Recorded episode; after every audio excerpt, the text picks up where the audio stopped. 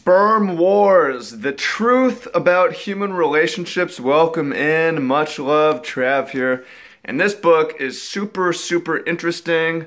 I read every page. There's certain books that aren't worth that much time. I think this book is worth a lot of time, especially to the men.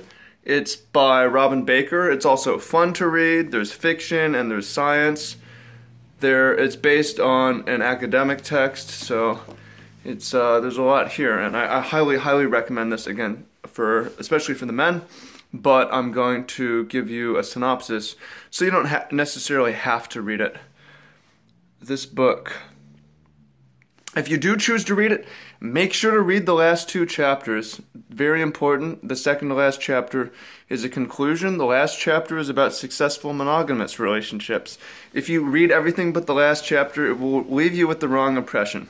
But basically what this book is about is about the battle for sperm sperm competition that goes on on the way to conception that a lot of conceptions happen with multiple sperm duking it out that a lot of sperm and again this is controversial so not everyone believes this not everyone has to believe this but that a lot, a lot of the sperm is not even able to fertilize an egg, but it's for blocking and for killing other sperm. So, what this book says is that humans are serially monogamous with infidelity.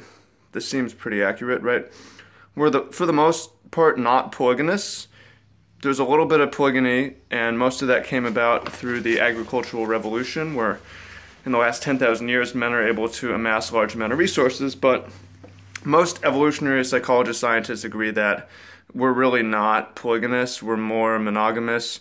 You look at our behavior, we're more like bonobos than we are like gorillas. We have gorillas have tiny, tiny testicles because there's no sperm war competition. If there's the one dude, the one alpha ape is mating with all the women, he doesn't need a big competitive ejaculate, right? He has tiny testicles because there's no competition. Whereas the chimpanzees, everybody's fucking each other, have big, big nuts because they're just spraying and praying. Humans are, as one of the great apes, is somewhere between a gorilla and a chimpanzee, where there is some sperm competition going on. So, why is there sperm competition going on? Well, why is there infidelity? Well, for men, there is. Oh, oh there's first of all, there's no correct mating strategy and it changes. The best strategy is to be adaptive because there's certain strategies where you are monogamous, as the last chapter discusses, and that can work very well. And there's certain strategies where you spread your seed out. But spreading your seed out got a lot worse with the rise of syphilis and the rise of AIDS. And it might become even less effective with um, more paternity testing becoming more normalized.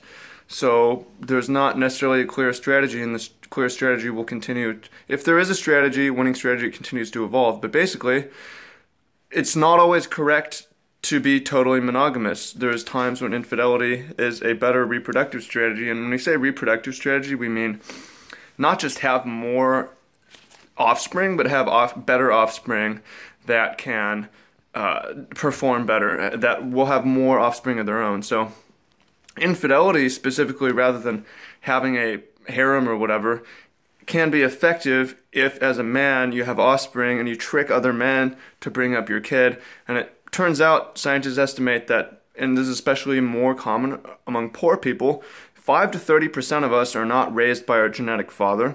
And this is even beyond those of us who are adopted. A lot of us have dads who are cuckolds who raise us uh, thinking they're the genetic father and they're not. If that freaks you out, well, if you have a genetic father, he's not your dad. It's okay. He's probably more handsome than your dad, anyways. Because as men are infidelitous in order to increase the number of mates, to increase the number of offspring, women are infidelis, infidelitous to increase and improve the genes of their offspring. Women are not going to have more kids because they're limited. They're not going to have more kids by being infidelitous, but they will have better kids with better genes. So they're usually they'll have a partner and a lover if they're going to choose the infidelity route. The partner is the caretaker and the lover is the gene bearer who is generally going to have better genes, going to be more handsome, right? Now, this is where things get really interesting. And by the way, I'm not going to go into all the details, but this book explains first sperm wars. I mean, well, for instance, thrusting and the shape of the head of the penis. If there wasn't sperm wars, it wouldn't be that way because the way sex is, is if there's sperm in there from before, the thrusting is pulling it out, right? So if there was no sperm wars, then we wouldn't have sex all the time. Uh, there wouldn't be, there would be clear uh, fertility signals, ovulation. There would be uh, a lot less confusion in general. There would be less sex again, and there wouldn't be as much thrusting. It would just be you're in and you're out. So sperm wars seems like like it's a real thing. That's not happening all the time, but does tend to happen. And this book covers a bunch of scenarios. It covers what affects chance of conception. Uh, for instance, if there is an orgasm within one to two minutes before the insemination, it increases the odds. But if the female orgasm happens two, three, four, five, ten minutes, it strengthens the cervical filter and makes it less likely that conception will occur. If female orgasm happens after insemination, it increases chance of uh, conception. So there's a lot of things like that that is probably better to know that, as far as uh, in my experience, uh, sex ed never taught me that, and fooling around with girls never taught me that either. And uh, this book is the only thing that has really covered that. So that's why I recommend it. Um, let's see what else is in this book that is going to be useful to share here. Um, okay, here's something that's really interesting, and it, it explains. This is going to be controversial, and the book doesn't posit this theory, but this is my theory behind uh, racial preference in females, and this is going to be controversial, I'm sure, but it makes a lot of sense. From what I've seen, women tend to have stronger racial preferences than men. That's anecdotal. I don't know if it's true. Men, we do tend to have preferences, but they don't seem to be, they seem to be more flexible than women who, uh, and this is again anecdotal. I've heard girls say, I like Asian guys. I don't like Asian guys. I'm into black guys only. I like white guys, right? You see it, you see patterns of this. Why might this be? Well, if you're choosing a strategy that involves infidelity, then it is important if you're going to confuse mates in order your infidelity to not be detected that your lover and partner are the same race because if you have a white husband and you're white and a Chinese baby comes out, then uh, the old black baby, right? then he's going to know something is up. He's going to file for divorce. Uh, he might pay for the child legally if he has to, but he is less likely to care for it. The child's going to be in a worse situation. It's more likely to be miscarried or aborted. So, by having a racial preference, it allows for more flexibility and more indetectability of infidelity. And racial preference often is for whoever's in power, you could say, or often the majority. And I believe this is true because there's data from Hawaii that females who are searching for uh, pornography are searching for Asian porn. And Asians are the majority race there.